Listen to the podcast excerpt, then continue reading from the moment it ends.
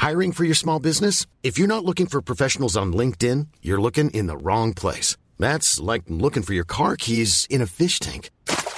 LinkedIn helps you hire professionals you can't find anywhere else, even those who aren't actively searching for a new job but might be open to the perfect role. In a given month, over 70% of LinkedIn users don't even visit other leading job sites. So start looking in the right place. With LinkedIn, you can hire professionals like a professional. Post your free job on linkedin.com slash people today. Quest'oggi siamo qui per cogitare con una persona che si occupa professionalmente di comunicazione e marketing, con un'imprenditrice digitale al nome Arianna Lai. Purtroppo i Cogito Studios non hanno ancora le risorse economiche e la struttura per portare persone dalla Spagna, sì perché Arianna, pur essendo cagliaritana, vive a Siviglia e opera a distanza, fa comunicazione in modo molto interessante e adesso andremo a conoscerla e a cogitare insieme a lei, ma non prima della sigla.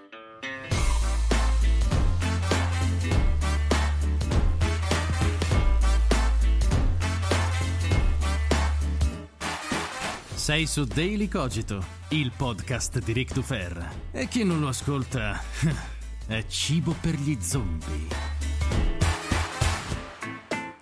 Ed eccoci qua, ciao Arianna e benvenuta qui su Daily Cogito. Come te la passi? Ciao Rick, grazie per avermi invitato, molto bene, molto molto bene. Bene, bene, sono molto contento di averti qua perché qualcuno se ne sarà accorto che io negli ultimi mesi non ho praticamente mai invitato o soltanto in alcuni casi specifici persone che si occupano di comunicazione perché io sono, io sono, allergico di solito a chi dice di occuparsi di comunicazione, perché occuparsi di comunicazione significa tutto e niente e ti trovi dei personaggi che dicono di fare quella roba lì, che stai lì e dici ma come, come, fai tu a dire di occuparti di comunicazione con le cose che scrivi e dici.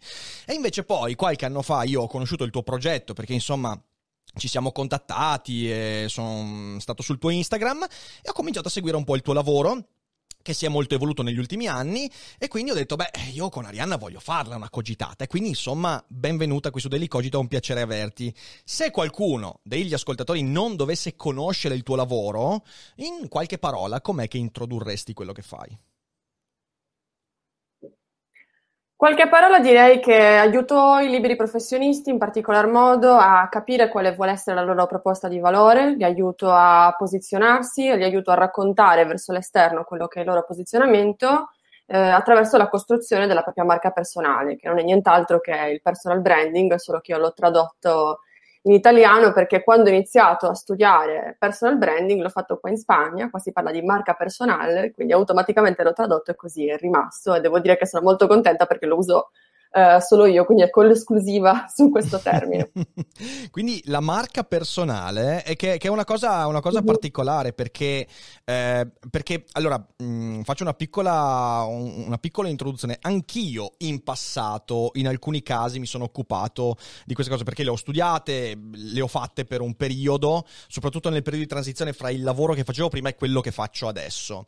E, e poi uh-huh. mi è uh-huh. capitato di fare comunque consulenze in azienda e mi trovo di fronte a questo questo aspetto, che è molto difficile far, cioè permettere a qualcuno di rendersi conto di qual è il proprio personal brand, quindi la propria marca personale. Uh-huh.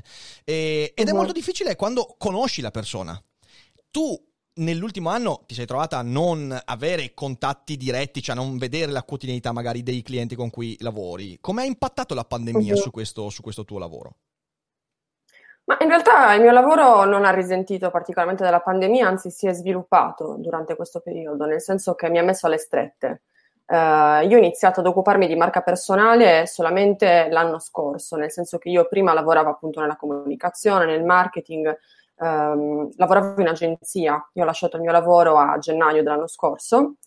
Eh, quando pensavo di iniziare con il mio progetto, l'idea era quella di fare workshop in giro per l'Italia, è iniziata la pandemia e quindi è stato lì quando effettivamente ho deciso di uh, cambiare rotta. Casualmente si sono connesse tutta una serie di, di cose, si sono allineati gli astri per così dire, e ho iniziato appunto a leggere libri che avevano a che vedere con la marca personale e ti dico che lì in quel momento mi sono resa conto che era un qualcosa che si poteva fare da ovunque e con chiunque, sempre quando ci fosse la volontà. Nel senso che um, cosa succede quando io ho a che fare con i miei clienti? Che loro mi consegnano un questionario con delle domande specifiche che io pongo loro, che mi aiutano a capire effettivamente quelle che sono le loro abilità, le loro aspirazioni, i loro obiettivi e in funzione di quello poi lavoriamo appunto al posizionamento e alla costruzione della marca personale. Quindi no, impatto non... Mi manca il contatto, mi manca il contatto, ti dico la verità, mi piacerebbe tanto nel momento in cui finisce questo periodo poter ehm, non spostare, però ampliare quello che sto facendo online anche offline. Mm-hmm. Però sono fra i fortunati che, anzi, in questo periodo di pandemia ho avuto modo di riflettere, di pensare, di bajar los pensamientos, come si dice, no? di farli scendere e di riuscire effettivamente a, a costruire. Ok, ok, questo, questo, è interessante e quindi partendo dal digitale arrivare poi a, al contatto personale e tu nel digitale nell'ultimo anno, nell'ultimo anno, hai... Mh, mm, tu sei stata una di quelle che ha cercato di espandere la propria attività ed è nato anche sì. il tuo podcast che è Io mi proclamo, che esatto. ora non ricordo quando è nato, ma è nato tipo, cos'è, un annetto, un annetto fa circa? Sì, diciamo che il primo episodio su Spotify perché inizialmente eh, io l'avevo pubblicato come IGTV, chiaramente sbagliando completamente il mezzo, spostato su Spotify a maggio, è stato il primo episodio a maggio, sì. Uh-huh, uh-huh. E io ho ascoltato una puntata particolarmente interessante proprio qualche giorno fa, quando ti ho contattato, ho detto aspetta che mi recupero qualche puntata che non avevo sentito, ce n'è una che mi è piaciuta veramente tanto, che è la tredicesima, che è Vittime e Martiri, uh-huh. come imparare a spostare il focus su noi stessi.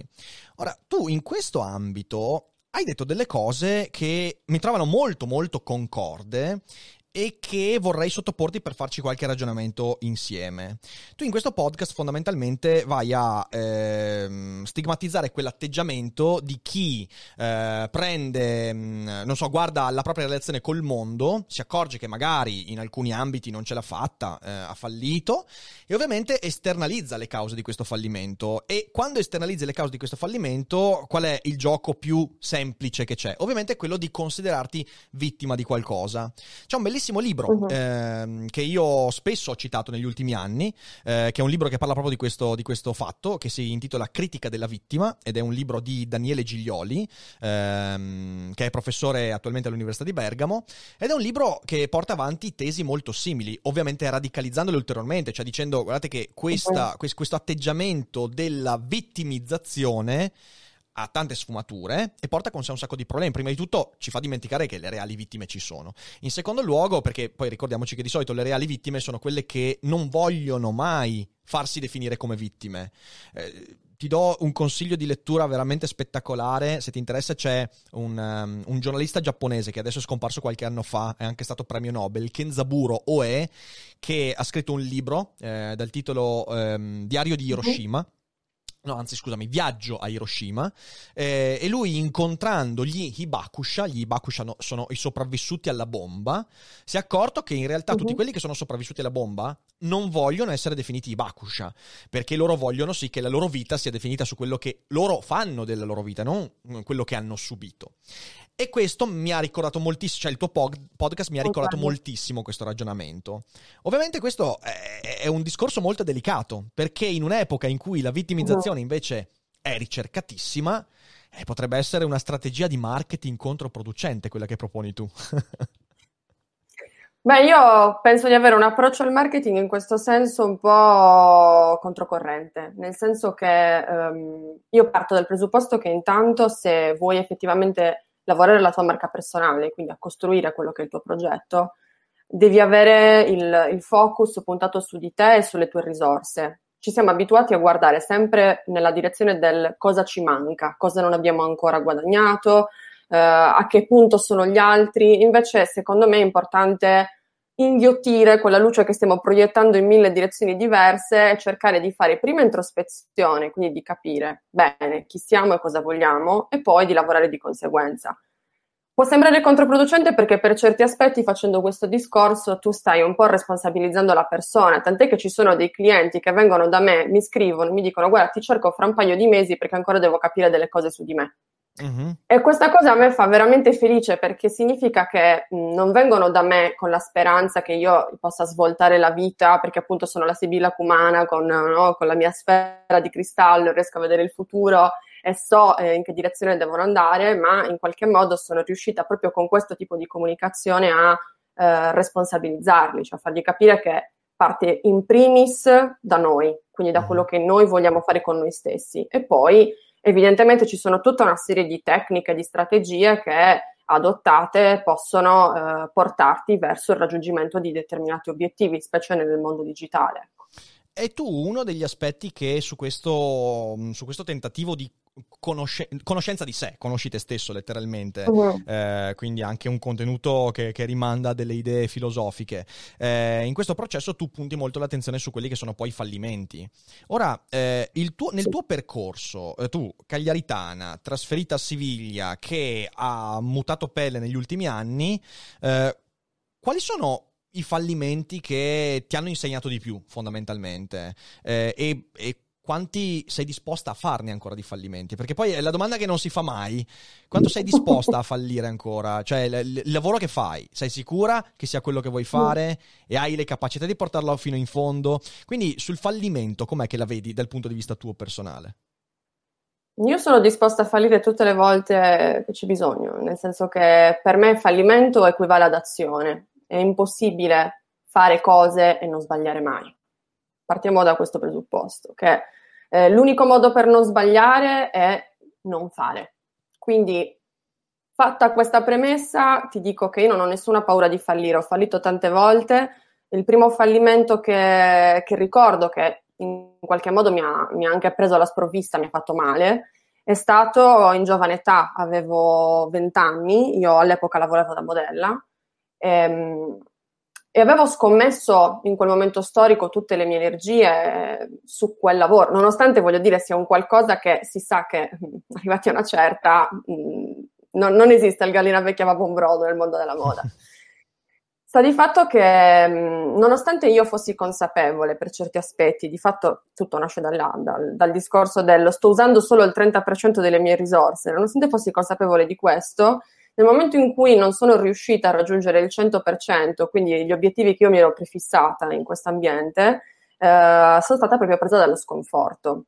Ho abbandonato anche quel 30% perché ho smesso di fare la modella quando avevo 23 anni e lì è stato proprio un partire da zero. Io non sapevo chi ero, non sapevo cosa volevo fare, non sapevo in che direzione volevo andare, ero completamente persa e vedevo i miei coetanei che nel frattempo si prendevano la laurea, insomma avevano un background diverso dal mio, che fino allora ero stata in giro in Asia appunto a, a lavorare. E quel fallimento, da quel fallimento ci ho messo un po' a, a riprendermi perché appunto mi ha lasciato così senza il nord, diciamo. Eh, e poi da lì eh, fino effettivamente al raggiungimento di, di, quello che ho in questo momento ci sono state tantissime defiance, tantissime cose che però mi hanno insegnato tantissimo e ti dico che per esempio le, le prime cose che io ho fatto anche a livello di pseudo startup, non ti parlo neanche di startup vere e proprie perché certe cose sono proprio rimaste in uno stadio talmente tanto embrionale che non potrei neanche parlare di, di, di impresa, uh, però mi ci sono sempre impegnata così tanto nei miei progetti personali che anche se andavano male, poi comunque sia rimaneva con me eh, tutto l'insegnamento nato a radice di quel fallimento. Perciò Um, se questo lavoro che sto facendo in questo momento non mi porterà più lontano di dove, di dove sono adesso, non importa, perché sono sicura che dal fallimento di questo ci sarà il successo che seguirà. Non, questo, non questo è, è, molto, è, molto, importante come pensiero, però ti provo a scavare ancora un po' più a fondo. Eh, quanto conta? Perché ci sono io credo che nella vita professionale, in realtà nella vita uh, di tutti i giorni, ci sono due tipi di fallimento. In realtà ce ne sono molti, però possiamo dividerli in due categorie. Da un lato c'è il fallimento, quello casuale, eh, cioè quello che, che, non stai cercando, quello che arriva out of the blue, quello che non, anzi ti sorprende completamente. Faccio un esempio personale. La scudisciata sui denti, la, la chiamo io. sui denti, esatto. Quando, quando, io giocando a pallacanestro mi sono rotto il ginocchio, eh, per me quello è stato un fallimento, perché è stato un fallimento di, di, quello che poteva essere un percorso un po' più lungo, che assolutamente era completamente in, in, impensabile, che ha cambiato radicalmente il mio modo di pensare, di vivere e ci ho messo anch'io un bel po' di tempo per, per ripigliarmi. E, ehm, e poi sono, c'è un altro genere di fallimento che è un, fallu- un, fallimento che è quasi cercato, cioè che è un fallimento derivante dal prendersi dei rischi. Eh, uh-huh. Che è un fallimento quindi che tu metti in conto, cioè tu fai delle scelte e dici ok, io faccio questa scelta e questa scelta potrebbe portarmi a farmi malissimo. Ecco, in questi due generi di fallimenti, eh, per esempio, Uh, c'è um, Taleb, uh, fra altri autori che ne parlano, che dice se tu persegui il secondo fallimento, quindi cerchi di uh, ragionare sempre sul rischio che ti prendi, skin in the game, i, fallimenti che ti, i, i, rischi che ti prendi e cerchi di commisurarli poi ai piccoli fallimenti, eviti per quanto possibile o rimandi o parcellizzi ancora meglio i grossi fallimenti, quelli che non puoi prevedere. Ecco, questo nell'ambito del lavoro che tu fai, ha un peso, ha un riscontro o è fuffa intellettuale di Taleb, secondo te? Ma mm, io penso che eh, nel mio campo, cioè le persone che poi hanno bisogno, diciamo, della mia figura, abbiano così tanta paura di, di sbagliare che tutto, tutto questo ragionamento che tu hai appena esposto è al eh, seguente livello, no? cioè al prossimo step. Prima bisogna in qualche modo prendere consapevolezza del fatto che fallire non è un problema e poi lo si può in qualche modo declinare in varie sfumature, cercare di capire se lo si può prevenire, se lo dobbiamo andare a cercare, eccetera. Però secondo me nel mio campo siamo ad uno stadio antecedente rispetto a tutta questa eh, evoluzione di pensiero. Ok, quindi tu dici che parti proprio dalla base, la gente neanche uh-huh. riesce a concepire il fatto che ci possa essere un fallimento. Hanno molta paura. Io ho una domanda che faccio spesso per continuare a vedere se effettivamente i problemi sono sempre quelli, è il che cosa ti blocca, che cosa, che cosa si infrappone fra te e il raggiungimento del tuo obiettivo. Uh-huh. per tante persone la paura è proprio quella del fallimento, quella del ve- farsi vedere in una condizione di disagio, debolezza. no? Cioè, sì, di debolezza, perché nel momento in cui tu fallisci, automaticamente che cosa associ? Il dito puntato della persona che hai davanti che stava seguendo la tua traiettoria. Mm-hmm. Quindi, secondo me, appunto, nel, nel, mondo della marca personale, quindi nel mondo del personal branding, eh, siamo ancora allo stadio del non è poi così tanto un problema se fai dei passi falsi. Certo, certo. Anzi, Considera che mi muovo tanto anche su Instagram e su Instagram c'è ancora la, uh, l'idea che tutto debba essere patinato, dritto, in palette, con le cose insomma disposte in un certo modo e alla fine ne paga il contenuto. Ecco. Mm, mm, mm certo, certo. No, questo, questo, è un aspetto, un aspetto molto importante che eh, io mi sono accorto anche nella mia vita. Psicologicamente noi siamo, siamo cresciuti ehm, con persone che hanno nascosto i propri fallimenti. E piano piano mi sono reso conto di una cosa, che eh, da un lato tu devi saper riconoscere e affrontare i tuoi fallimenti, dall'altro devi anche imparare a raccontarli. Io trovo che nell'ambito, per esempio, dei personaggi pubblici eh, ci sia uh-huh. moltissima questa retorica del dire, per esempio... L'etica del fallimento. Esatto, l'etica del fallimento, cioè, sì, si può fallire, sì, non aver paura di fallire, però poi nessuno ti racconta i veri fallimenti. Perché magari appunto uno ti racconta, ti racconta i fallimenti di anni fa, tipo come io, ok, racconto il fallimento eh, di, di, quando mi sono rotto il ginocchio in adolescenza, adesso mi è facile raccontare quel fallimento. Però sicuramente mi è molto più difficile raccontare altri fallimenti, magari più freschi, magari più recenti. E abituarsi a raccontare il fallimento è una cosa molto importante. Però uh-huh, dall'altra parte uh-huh. c'è sempre il rischio di mitizzarlo, quella cosa lì. Cioè nel senso, perché è vero che non devi aver paura di di fallire, però poi devi ricordarti che tipo fallisci per imparare a non fare più quella roba lì. Anche questo è un aspetto che spesso, che spesso sfugge completamente. Sarebbe importante. Sarebbe abbastanza importante. Invece ricadiamo continuamente negli stessi fallimenti. E da questo punto di vista, eh, qua lavoro... in Spagna dicono l'uomo è l'unico animale che. Scusami, si accavalla l'audio. Vai, vai tranquilla, vai tranquilla. Eccoti, ti dicevo che qua in Spagna dicono che l'uomo è l'unico animale che inciampa due volte sulla stessa pietra. Hanno proprio un modo di dire che direi usano che, spesso e secondo me è molto vero. Direi che è proprio perfetto. E da questo punto di vista, ehm, credo che questo aspetto della incapacità di raccontare il fallimento sia legato anche a un problema culturale. Ora non so come sia lì in Spagna, però per esempio qui in Italia siamo molto legati a ha un pensiero sull'infallibilismo, cioè chi riesce eh, in qualsiasi campo poi è una persona che si può esprimere in qualsiasi ambito e le persone pendono dalle sue labbra, qualunque cosa dirà avrà valore sulla base delle cose che è riuscito ad acquisire in chissà quale altro campo. E anche questo ha un aspetto deleterio, secondo me. Uh-huh. Mi senti? Vedo che c'è, c'è, qualche problema di audio. C'è. Sì, No, sicuramente c'è qualche problema di connessione. Mm, uh, ok. Dovrei provare ad aprire la porta. Vai pure, vai pure, tranquilla, tranquilla. Se vuoi. Dammi un secondo. Vai, vai, non preoccuparti. Eccoci. Cioè, c'hai la, la, non ho capito, ma c'hai, c'hai, c'hai la porta di piombo che, che blocca il segnale internet. Non lo so, però ti giuro che è come stare in un bunker, evidentemente, perché ogni volta che apro la porta magicamente riappare la connessione. E Lo vabbè. eh, guarda, consiglio, è il caso di cambiare la porta, perché potrebbe essere fatta di qualche materiale O strano. forse no, o forse no, che non si sa mai perché cosa possa servire una porta così resistente non fa passare il segnale. Giu- giusto, giusto, giusto, giusto. Comunque, dicevamo l'infallibilismo, ok? Cioè, legato a, a Mhm. questo problema del fallimento, c'è l'idea che se uno è riuscito a fare una cosa buona nella vita, allora le farà tutte giuste. Eh, che nel campo in cui no. tu operi, nel campo in cui tu operi è molto presente, cioè è il, è il guru, il guru. Eh, quanto si sente la presenza dei guru?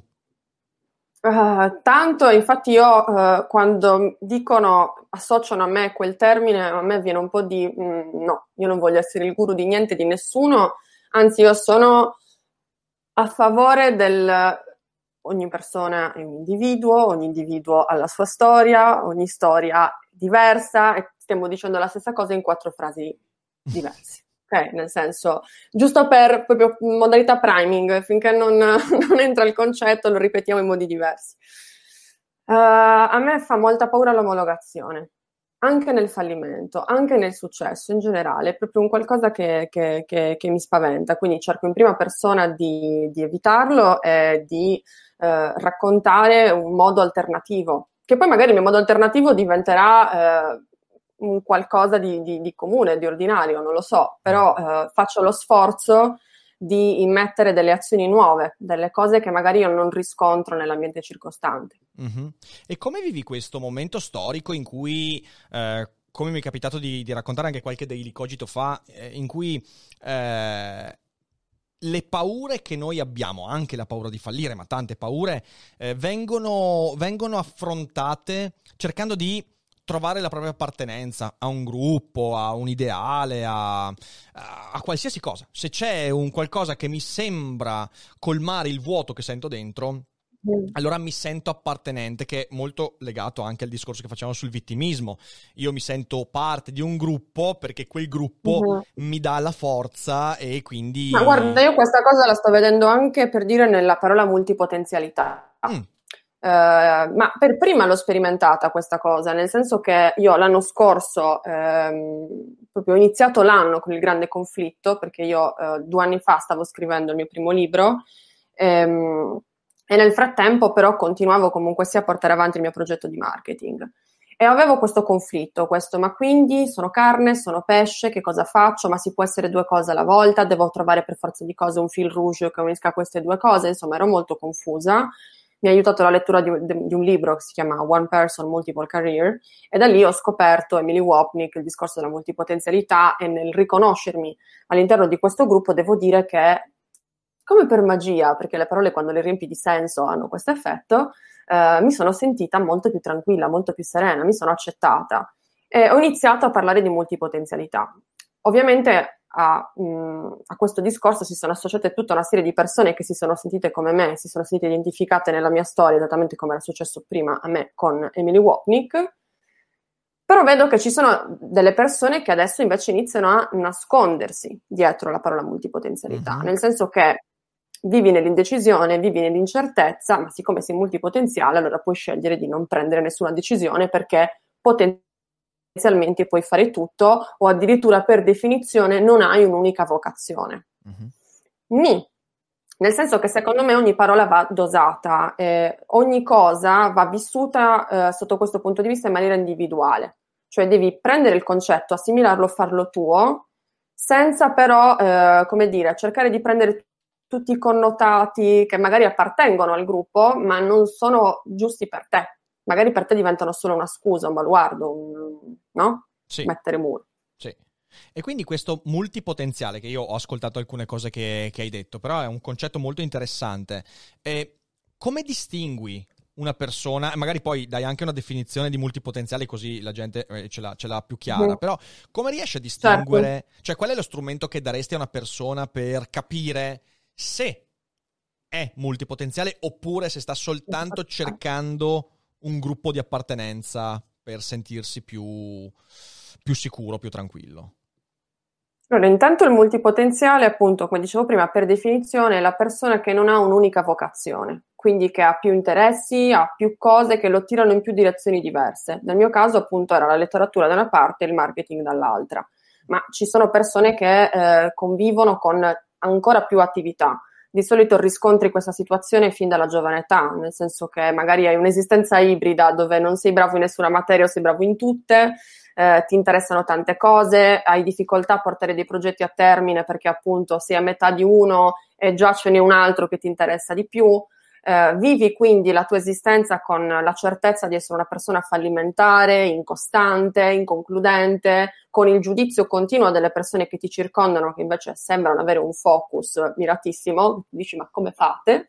Um, e ripeto, appunto, nel riconoscersi nella multipotenzialità, quello che succede è che anziché lottare contro la tua natura, semplicemente l'accetti, eh, capisci che per te non è possibile focalizzarsi solo su una cosa, anche se, per dire, Emily Wapnick divide i multipotenziali in quattro gruppi, eh, ti parla per esempio di coloro che lo vivono eh, in termini di simultaneità, cioè di persone che portano avanti più attività tutte insieme, e persone che invece vivono la multipotenzialità con sequenzialità, cioè che magari si focalizzano tantissimo su un progetto, su una cosa per tanto tempo, dopodiché, come la Fenice, decidono appunto di chiudere definitivamente con quella cosa e iniziarne un'altra eh, diametralmente opposta o comunque sia molto diversa da quella che stavano facendo in precedenza. Il rischio qual è? Che nel momento in cui appunto ci si riconosce nella multipotenzialità e si asseconda quella che è la nostra natura di multipotenziali, eh, ci si possa sentire in qualche modo ecco, giustificati nel momento in cui non, non riusciamo a capire in che modo possiamo procedere. Secondo me il modo uh, per capire se si è multipotenziali è semplicemente quello di guardare anche come è stata la propria vita proprio fin da ragazzini. Uh, evidentemente non esiste un metodo scientifico e non esiste una cosina che ti pungi nel dito e ti dice sì, multipotenziale, però sono sicura che dopo questa descrizione chi lo è eh, si riconosce in questa cosa, però consiglio appunto sfruttate questa parola per lavorare su voi stessi, cioè se hai più interessi vuol dire che dovrei fare con restare paralizzato nell'attesa di capire in che direzione dover andare. Ok, allora questo è sicuramente una cosa interessante. Ti eh, provo a, a fare un ragionamento per capirlo un po' meglio. Eh, perché ovviamente, di nuovo, come dici uh-huh. giustamente, si tratta di, di, una, è una questione di ver- sfumatura molto molto individuale, quindi si esula da un campo di... cioè non si può, non è falsificabile il mutuo in potenziale, anche perché poi appunto dipende da persona no. a persona e via dicendo. Eh, ti faccio un esempio personale. Io sinceramente non mi sono mai posto il problema della multi- multipotenzialità finché non ho sentito il termine e ho sentito alcune persone che ne parlavano. Se io guardo il mio passato mi rendo conto che soprattutto in adolescenza, cavolo, eh, non ero solo multipotenziale, ero sul limite della schizofrenia perché facevo 18 cose diverse e praticamente dormivo pochissimo e passavo le nottate a fare cose e in alcuni momenti della mia vita ho portato avanti 4-5 cose contemporaneamente. A volte questo mi ha portato a momenti di burnout incredibile e devastante. Eh, però ho sempre trovato eh, che ciò che mi permetteva di nutrire tutti questi elementi fosse il connubio fra quegli elementi. Per esempio, quando io facevo l'arbitro di pallacanestro, eh, facevo anche l'università, quindi studiavo filosofia, facevo l'arbitro di pallacanestro, eh, poi avevo altre, altre cose e cos'è che ho fatto? Ho trovato un modo per creare un connubio. Io ho scritto una raccolta di racconti sulla pallacanestro e sull'arbitraggio, per esempio. Eh, oppure... Questo è mini Wapnick lo chiamerebbe l'abbraccio di gruppo. Abbraccio di gruppo. Cioè il multipotenziale che cerca il fil rouge fra tutte quelle che sono le attività che lui ha disseminato nella sua esistenza. C'è ecco, un gruppo per te. Eh, no, eh, eh, beh, perfetto, perfetto. No, io non ci entro, giuro, non ci entro perché io sono un po' allergico ai gruppi, però, però sono contento di saperlo. E, um, la, cosa, la, cosa, interessante è che poi questa cosa io l'ho tradotta anche poi su, su quel, sull'attività che faccio adesso, perché qualche anno fa, e poi in realtà esiste ancora anche se non, se non c'è più il nome, c'era una rubrica che si intitolava Inseparalibri ed era il tentativo di mettere insieme tante storie che non sembravano avere niente a che vedere le une con le altre e tentare di trovare il connubio. Eh, quindi io per esempio ho trovato l'equilibrio in questo, anch'io ancora oggi porto avanti un sacco di interessi perché io videogiochi e poi amo le serie tv e poi faccio produzione di contenuti e studio libri di filosofia, faccio 4-5 cose diverse e poi cerco sempre, ho sempre il barlume nella testa che mi dice ma come faccio a mettere insieme tutta sta roba? E poi a volte produco delle cose che sono assurde, fuori di testa, eh, perché magari il collegamento ce lo vedo soltanto io. Eh, ecco, questo uh-huh. secondo te sarebbe definibile come multipotenziale, anche se io non, non, non, l'ho mai vissuto come un problema questa cosa. Ecco, è, è questa la cosa, io non ho mai vissuto questa cosa come un problema, non l'ho mai sentito come un problema, se non appunto per la stanchezza poi di avere tante cose. Eh, Probabilmente volte... perché ti sei sempre allenato appunto a trovare la connessione, a trovare l'intersezione, che non è un qualcosa che tutti fanno in maniera spontanea. Tant'è che um, sicuramente insomma nelle parole chiave, quelle che fanno parte più spesso del mio discorso, Uh, c'è proprio la parola intersezione, perché per me è importante, uh, anche nel marketing, quando lavori al tuo posizionamento, trovare un'intersezione fra quello che tu hai da offrire, quello che il mercato richiede, quello in cui tu ti senti performante, capace, però deve essere una ricerca attiva. Cioè non è un qualcosa, eh, non è un'epifania che tu hai la certo. notte mentre dormi, ma è una ricerca attiva e una valutazione che tu fai anche eh, magari proprio su carta, cioè che tu butti giù quelle che sono le tue abilità, le tue capacità, le tue esperienze pregresse e cerchi di capire effettivamente in che modo trovare la quadra probabilmente tu avevi già questa abilità eh, intrinseca eh, e quindi non hai mai vissuto il conflitto in questo senso. Cioè invece chi, a me è successo così per esempio, io, um, for, io ti dico la verità, faccio risalire questa cosa, faccio la vittima, faccio risalire questa cosa a un'esperienza avuta al liceo. Um, sostanzialmente sai che appunto devi preparare la tesina quando devi sostenere l'esame di maturità, no? Uh-huh. Uh, io metto insieme questa, questa, tesina scartando tutte le opzioni classiche. Uh, io ricordo che volevo parlare della soluzione alla. Um, insomma, avevo presentato Schopenhauer, avevo parlato del pendolo fra dolore e noia, ma io volevo una soluzione proprio alla tristezza. Volevo una soluzione a, al dolore. Uh-huh. Eh, la prima cosa che mi era venuta in mente, cioè per me, nella mia prospettiva di diciottenne, era l'arborizzazione di D'Annunzio e io volevo spiegare questo concetto, però secondo me, ripeto, secondo la mia mente di eh, giovane donna, eh, lo volevo spiegare in termini rivoluzionari. E quindi avevo preso la pubblicità di Acqua di Gioia, dove c'è eh, Emily Di Donato che corre sotto la pioggia e dicevo, chiaramente questa è la pioggia del Pineto, cioè nel senso è evidente che il regista si è letto d'annunzio. Eh, dopodiché, prima però di proporre la soluzione con l'arborizzazione avevo spiegato tutto il processo di sofferenza, pessimismo cosmico, leopardi, ci avevo tirato fuori anche Ligabue con Urlando Troncello, ci avevo fatto un guazzabuglio di roba. Eh, spiego tutto questo ambaradam alla commissione, eh, mostro il video, la prima reazione è stata quella del presidente della commissione che mi risponde con Ah però, buona la tipa. Al che io mi sento un oh attimo oh tipo... Um, quindi tutti i collegamenti che io ho fatto, che magari avevano senso solo per me, però cioè non se ne è accorto nessuno. Qua tutti hanno visto solo che mi Donato era una gnocca. Bene! Wow! Mamma. E quindi da lì... Um, quella che io adesso reputo essere una delle mie maggiori abilità, che è trovare dei punti di connessione, sicuramente lo faccio meglio di quando facevo a 18 anni, eh, all'epoca io invece lo vivevo come un non appartengo a niente, mm. non, non, non, non, ho, non ho una stella polare, questo era certo. come lo vivevo io. Certo, no, questo, questo, è un punto molto interessante. Io credo che sia, eh, allora, su questi ambiti eh, è sempre molto molto rischioso perché, di nuovo, le sfumature sono veramente, veramente molto, molto, molto grigie e non c'è mai una demarcazione netta. E credo, e, e, di nuovo, io invito chi ci ascolta ad ascoltare il, il, podcast che hai fatto su vittimismo e martiri. Credo che sia lì poi la, mm, la differenza reale. Quando tu guardi al tuo passato e magari sai di aver vissuto un disagio, ma di non aver mai cercato quello status di vittima, cioè non, di, non dire mai, ah vedi, io sono così perché mi è stato fatto questo, perché via dicendo, eh, che adesso tu ovviamente l'hai fatto come battuta, a parte che quella, quella battuta veramente, mamma, mamma, mia, mamma mia, quante randellate in testa, quante randellate in testa, però vabbè, quello è un altro discorso.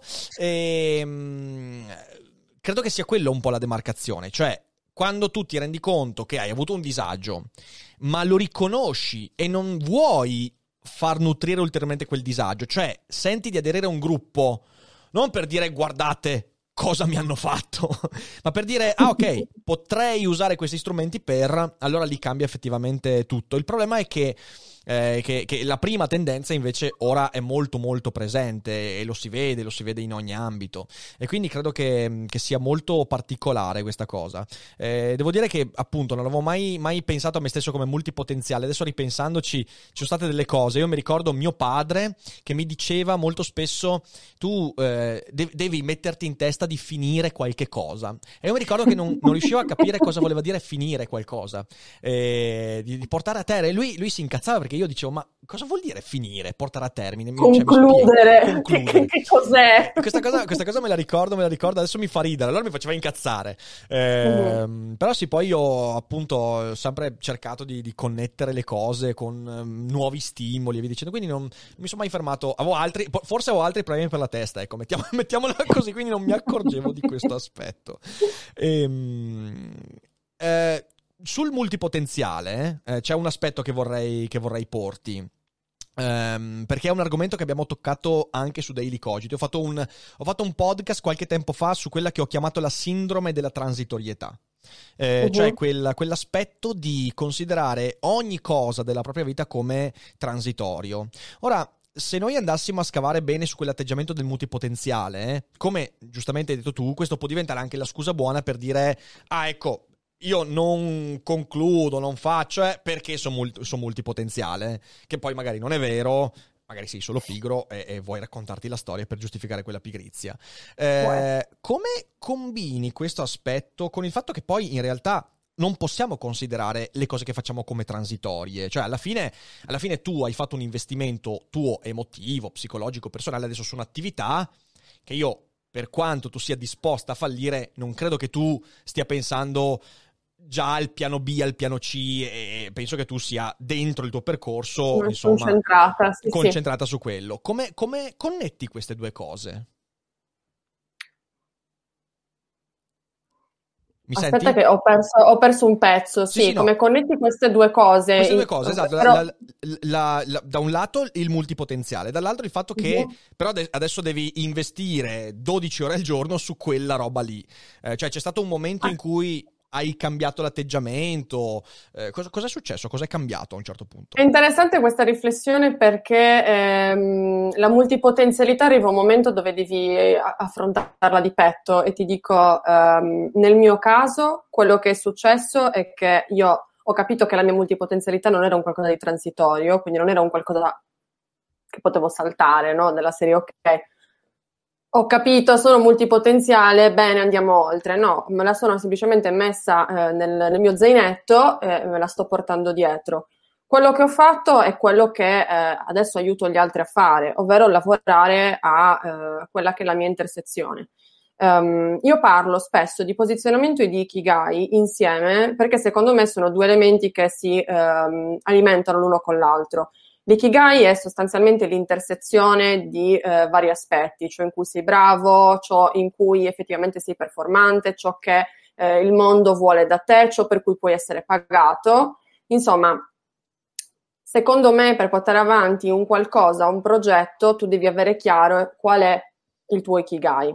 Ora tu dirai, e come lo trovo questo ikigai? Ma è necessario trovare questo ikigai? No, perché non tutti effettivamente devono avere la necessità, non, non, è che devono avere, non ce l'hanno magari la necessità di trovare una motivazione, una ragione per esistere, per svegliarsi la mattina. Per me era importante, quindi io ho lavorato prima a trovare questa intersezione, quindi ho valutato in maniera il più oggettiva possibile eh, tutte quelle che erano le mie esperienze, capacità e abilità, dopodiché sapendo che ero multipotenziale, ho, ho fatto un lavoro di abbraccio di gruppo, nel senso che ho cercato di mettere insieme eh, gli aspetti che sapevo anche contraddistinguermi e farmi felice, perché io mi metto in campo, mi sento felice.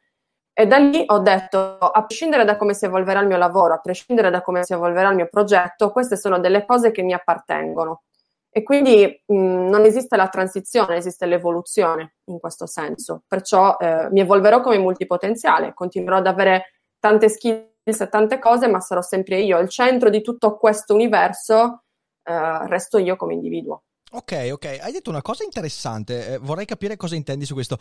Davvero sei convinta che eh, ci siano delle persone che possono andare avanti senza porsi la domanda o senza, no magari trovare no, però chiedersi ma che diavolo mi fa alzare le chiappe al mattino?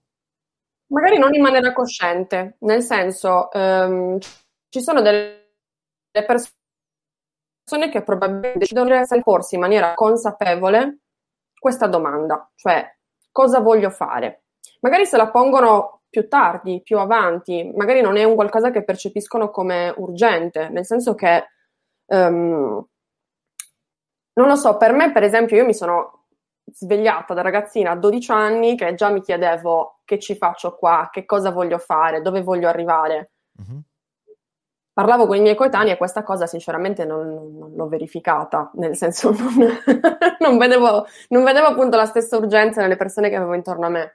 E crescendo mi sono resa conto che eh, ho attirato a me delle persone simili. E quindi chi ho intorno sì, sta cercando il suo ikigai, sta cercando la sua intersezione, però ho conosciuto anche tante altre persone che semplicemente sono contente di vivere in maniera eh, sembra brutto da dire, però ripetitiva la propria quotidianità, nel senso che non vivono in maniera intenzionale, eh, accolgono quello che c'è e, e annodano un giorno è, con l'altro. È una cosa, è una, uh, mi ha fatto venire un brivido, la vita vissuta in maniera non intenzionale.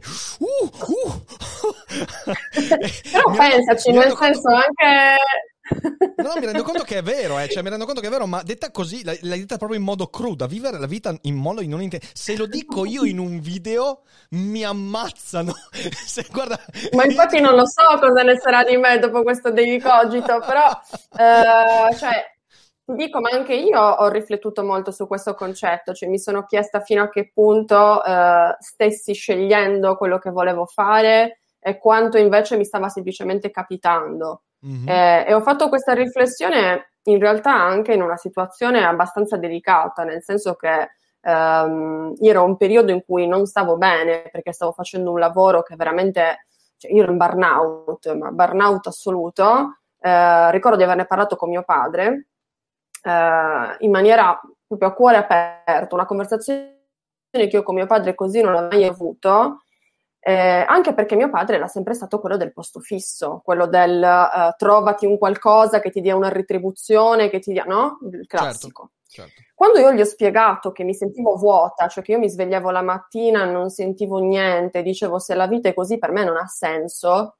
lui mi ha guardato e mi ha detto no, tu devi essere felice, se questo lavoro non ti piace mollalo, fai quello che vuoi fare. Quando mio padre mi ha detto questa cosa, mio padre, ripeto, l'uomo del posto fisso, io sono rimasta sconvolta e proseguendo su quella linea, eh, avendo poi preso tutte le decisioni che ho preso, la cosa che mi, ha, ehm, che mi ha anche commosso in realtà è il fatto che io poi ho mantenuto queste conversazioni con mio padre, eh, l'ho aggiornato passo passo di tutte le mie evoluzioni, mio padre si è ascoltato il mio podcast eh, gli ho fatto leggere l'introduzione di un progetto a cui sto lavorando in questo momento e lui mi ha detto se io avessi letto queste cose prima probabilmente non farei quello che sto facendo.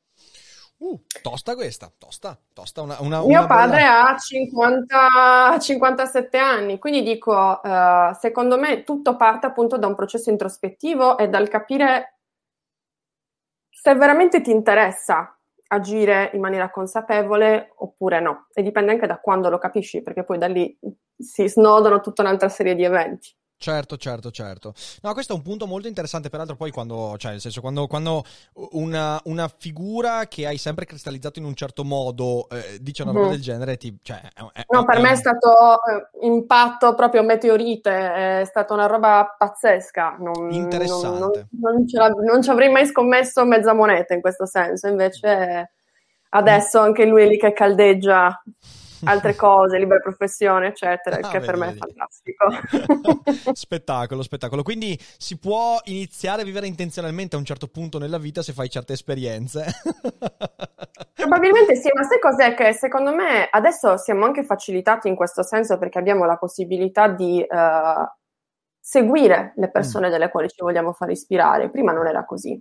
Prima non avevi questo contatto diretto. Io dico Rick mi ispira, mi ascolto il suo podcast e mi dà un'influenza positiva, mi dà delle informazioni nuove, fa in qualche modo, cioè risciacqua le mie acque stagnanti.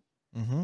Prima non era così. Quindi secondo me in questo senso noi abbiamo un grande vantaggio, per questo che io insisto sempre tantissimo sul discorso del scegli bene le persone da seguire, scegli bene i tuoi mentori, scegli bene le persone dalle quali assimilare le informazioni che poi ti serviranno per crescere, perché è tutto lì. Eh? Beh, guarda, questo, questo, è un punto fondamentale, io l'ho ripetuto mille volte in questi anni, eh, perché quello che tu dici vale anche per le persone di cui ti circondi nella vita. Ora è evidente, alcune persone non ce le possiamo scegliere, i genitori, almeno fino uh-huh. a un certo punto della nostra vita, quelli sono, eh, lì è un, uh, un lancio di moneta, ci è andata bene o male, o nelle mezze sfumature, eh, un po' bene, un po' male, eh, però poi per esempio le persone di cui ti circondi sul lavoro, mh, nei momenti di svago, quelle, quelle, fanno tutta la differenza del mondo. E trovo che eh, quella, quella, frase che tu hai detto prima, che per me è veramente stata importante perché, perché esprime un concetto in modo molto semplice, cioè quel vivere inintenzionalmente molto spesso è dovuto al fatto che noi ci circondiamo di persone non intenzionalmente. Eh, finiamo in un uh-huh. ambito lavorativo che magari non abbiamo scelto particolarmente in modo consapevole, ma che ci è capitato per tanti motivi, e ci troviamo con dei colleghi che non abbiamo idea, sono di una specie diversa, magari intellettualmente, sono, non abbiamo interessi in comune, e, e, e, tu li accetti, li accetti. Ed è quello l'errore vero, quello l'errore vero, sono d'accordo. Eh, poi dall'altra parte ti trovi a ragionare su un fatto cos'è che scatena quella consapevolezza?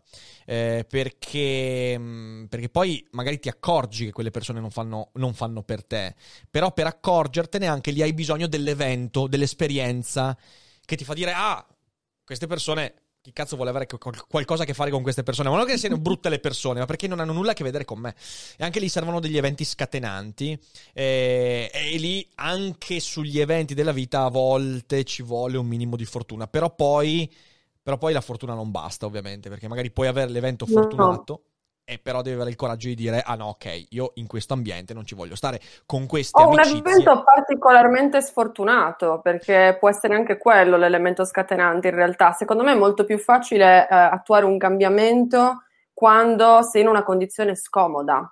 Mm. Cioè, io, per esempio, il salto, il lascio il mio lavoro e mi dedico ai miei progetti, l'ho fatto perché non ne potevo più le basette, come dice mia madre, cioè proprio basta, eh, mm. non ne potevo veramente più.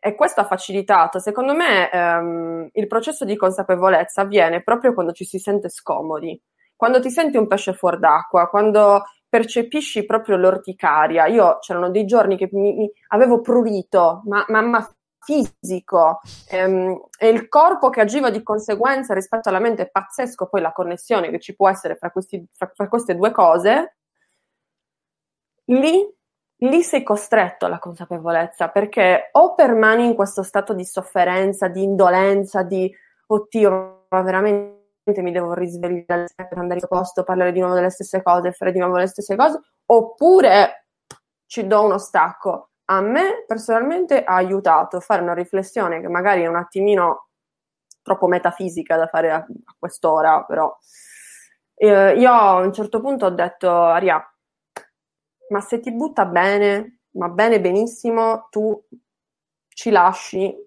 con 80 anni in piedi, serena. Una ne hai di vita. Una sola. Non è che finisce questa, ti danno un altro gettone, nuovo giro, nuova corsa. No, ne hai una quando ti rendi conto che sei tu che c'hai il volante, quindi che non c'è l'obbligo del pilota automatico, ma che sei tu che scegli, lì quando metti le cose in prospettiva e inizi a vedere che effettivamente, cioè che cosa ti può capitare di ma, cioè nel senso, ma metti pure che io nel licenziarmi non avessi trovato un lavoro subito dopo, fossi dovuta tornare in paese anziché restare a Madrid, ma io quello che ho pensato è nel peggiore dei casi almeno non ho rimpianti. Mm-hmm. E secondo me quello deve essere lo starter pack proprio. Sì, per sì, come la vedo. Ho solo, ho solo, questa occasione. Come diceva Bellix, it's just a ride. Eh, è veramente così, è veramente così. E, eh, bene, bene, bene. Mi, fa, mi, fa, cioè, mi ha fatto molto piacere questa chiacchierata perché, mm, eh, perché molto spesso sono cose che sottovalutiamo, eh, però quell'atteggiamento lì credo sia fondamentale. Peraltro, eh, quando hai detto, sì, cioè, quando sei fuori dalla zona di comfort è lì che mm, devi renderti conto. Questo è il motivo per cui su Daily Cogito cerchiamo di creare imbarazzo. Cioè, Daily Cogito cogito vuole essere pensiero critico perché mette in imbarazzo e nell'imbarazzo noi scopriamo cose di noi stessi che altrimenti non scopriremmo. Eh, purtroppo tu, appunto, non potendo venire qui dal vivo, eh, sei stata messa in imbarazzo poco. Eh, non ho potuto sperimentare l'imbarazzo. Però quando, quando, allora, quando o diventeremo international e quindi avremo tipo anche le Daily Cogito Airlines, ti porteremo qua, oppure quando apriremo la filiale a Siviglia, eh, allora faremo una cogitata dal vivo perché insomma lì sperimenterai l'imbarazzo di Daily Cogito dal vivo. Eh, no, scherzi a parte, veramente è stata una bellissima chiacchierata. Prima di lasciarci però un rito eh, che io dimentico quasi sempre, ma stasera mi ricordo, eh, me lo ricordo ragazzi. Eh, se dovessi consigliare tre libri che proprio ti hanno cambiato, ti, ti, hanno, ti, hanno, ti hanno dato veramente qualcosa e dici questi ragazzi dovete leggerli. Quali sono questi libri? Allora, parto con qualcosa che non ha niente a che vedere con il marketing ed è Paola eh, la biografia di Isabella Allende. È un libro che a me ha stravolto la vita, eh, intanto perché ho scoperto che esistono nel mondo delle persone che scrivono in maniera veramente meravigliosa e tu dirai wow, bella scoperta, hai letto altre, altre cose prima. Però eh, per me quel libro è stato veramente toccare la sua storia con mano, è avvenuta la magia, perché era un po' come se me la stesse raccontando seduta sul, sul divano accanto a me. Eh, abbiamo parlato di multipotenzialità e ti dico che per me diventa Chi sei, che è il libro eh, dedicato alla multipotenzialità scritto da Emily Wapnick, è stato un libro che, eh, come si dice qua, ha marcato un antes e un después, perché veramente da che l'ho letto ho, ho fatto pace con, uh, con, la mia natura. un terzo libro, questa me la voglio giocare bene perché è l'ultima, uh, ti direi che è l'autobiografia di, di King che anche L'autobiografia di King, wow. Eh, non ho mai letto niente di King, ah, non ma... Non letto nulla di King.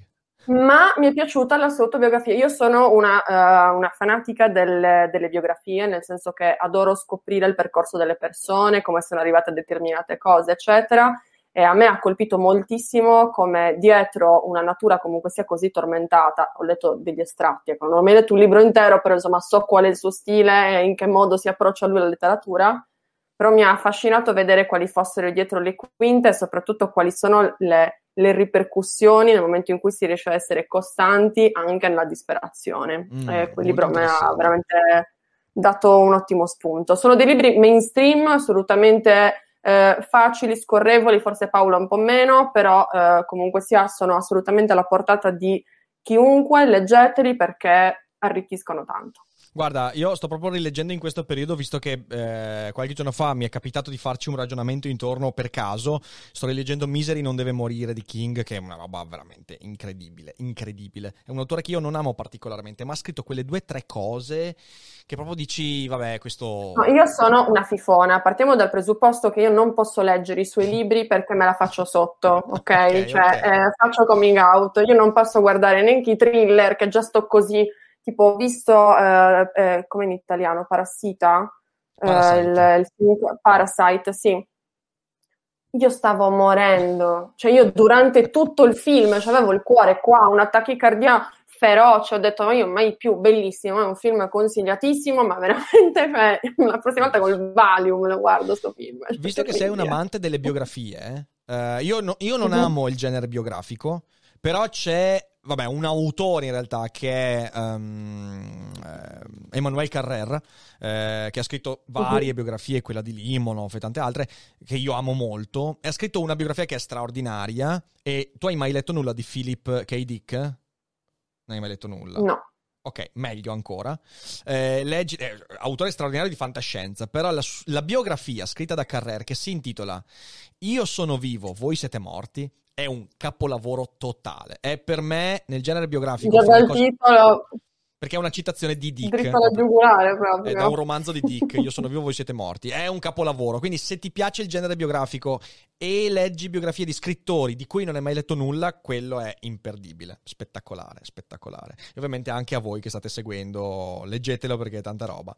Bene, beh, Arianna, è stata una chiacchierata veramente bella. Io ti ringrazio tantissimo eh, per, uh, per, averci raccontato insomma il tuo percorso e um, direi che questa live si conclude dicendo non vivete farete inintenzionalmente. Cioè, credo, credo, sia questo il messaggio finale. Assolutamente, prendetevi tutte le responsabilità del caso che ne vale la pena. Esatto, esatto. Allora, adesso se siete in live non uscite perché dedichiamo qualche momento a, a leggere le domande e dare qualche risposta.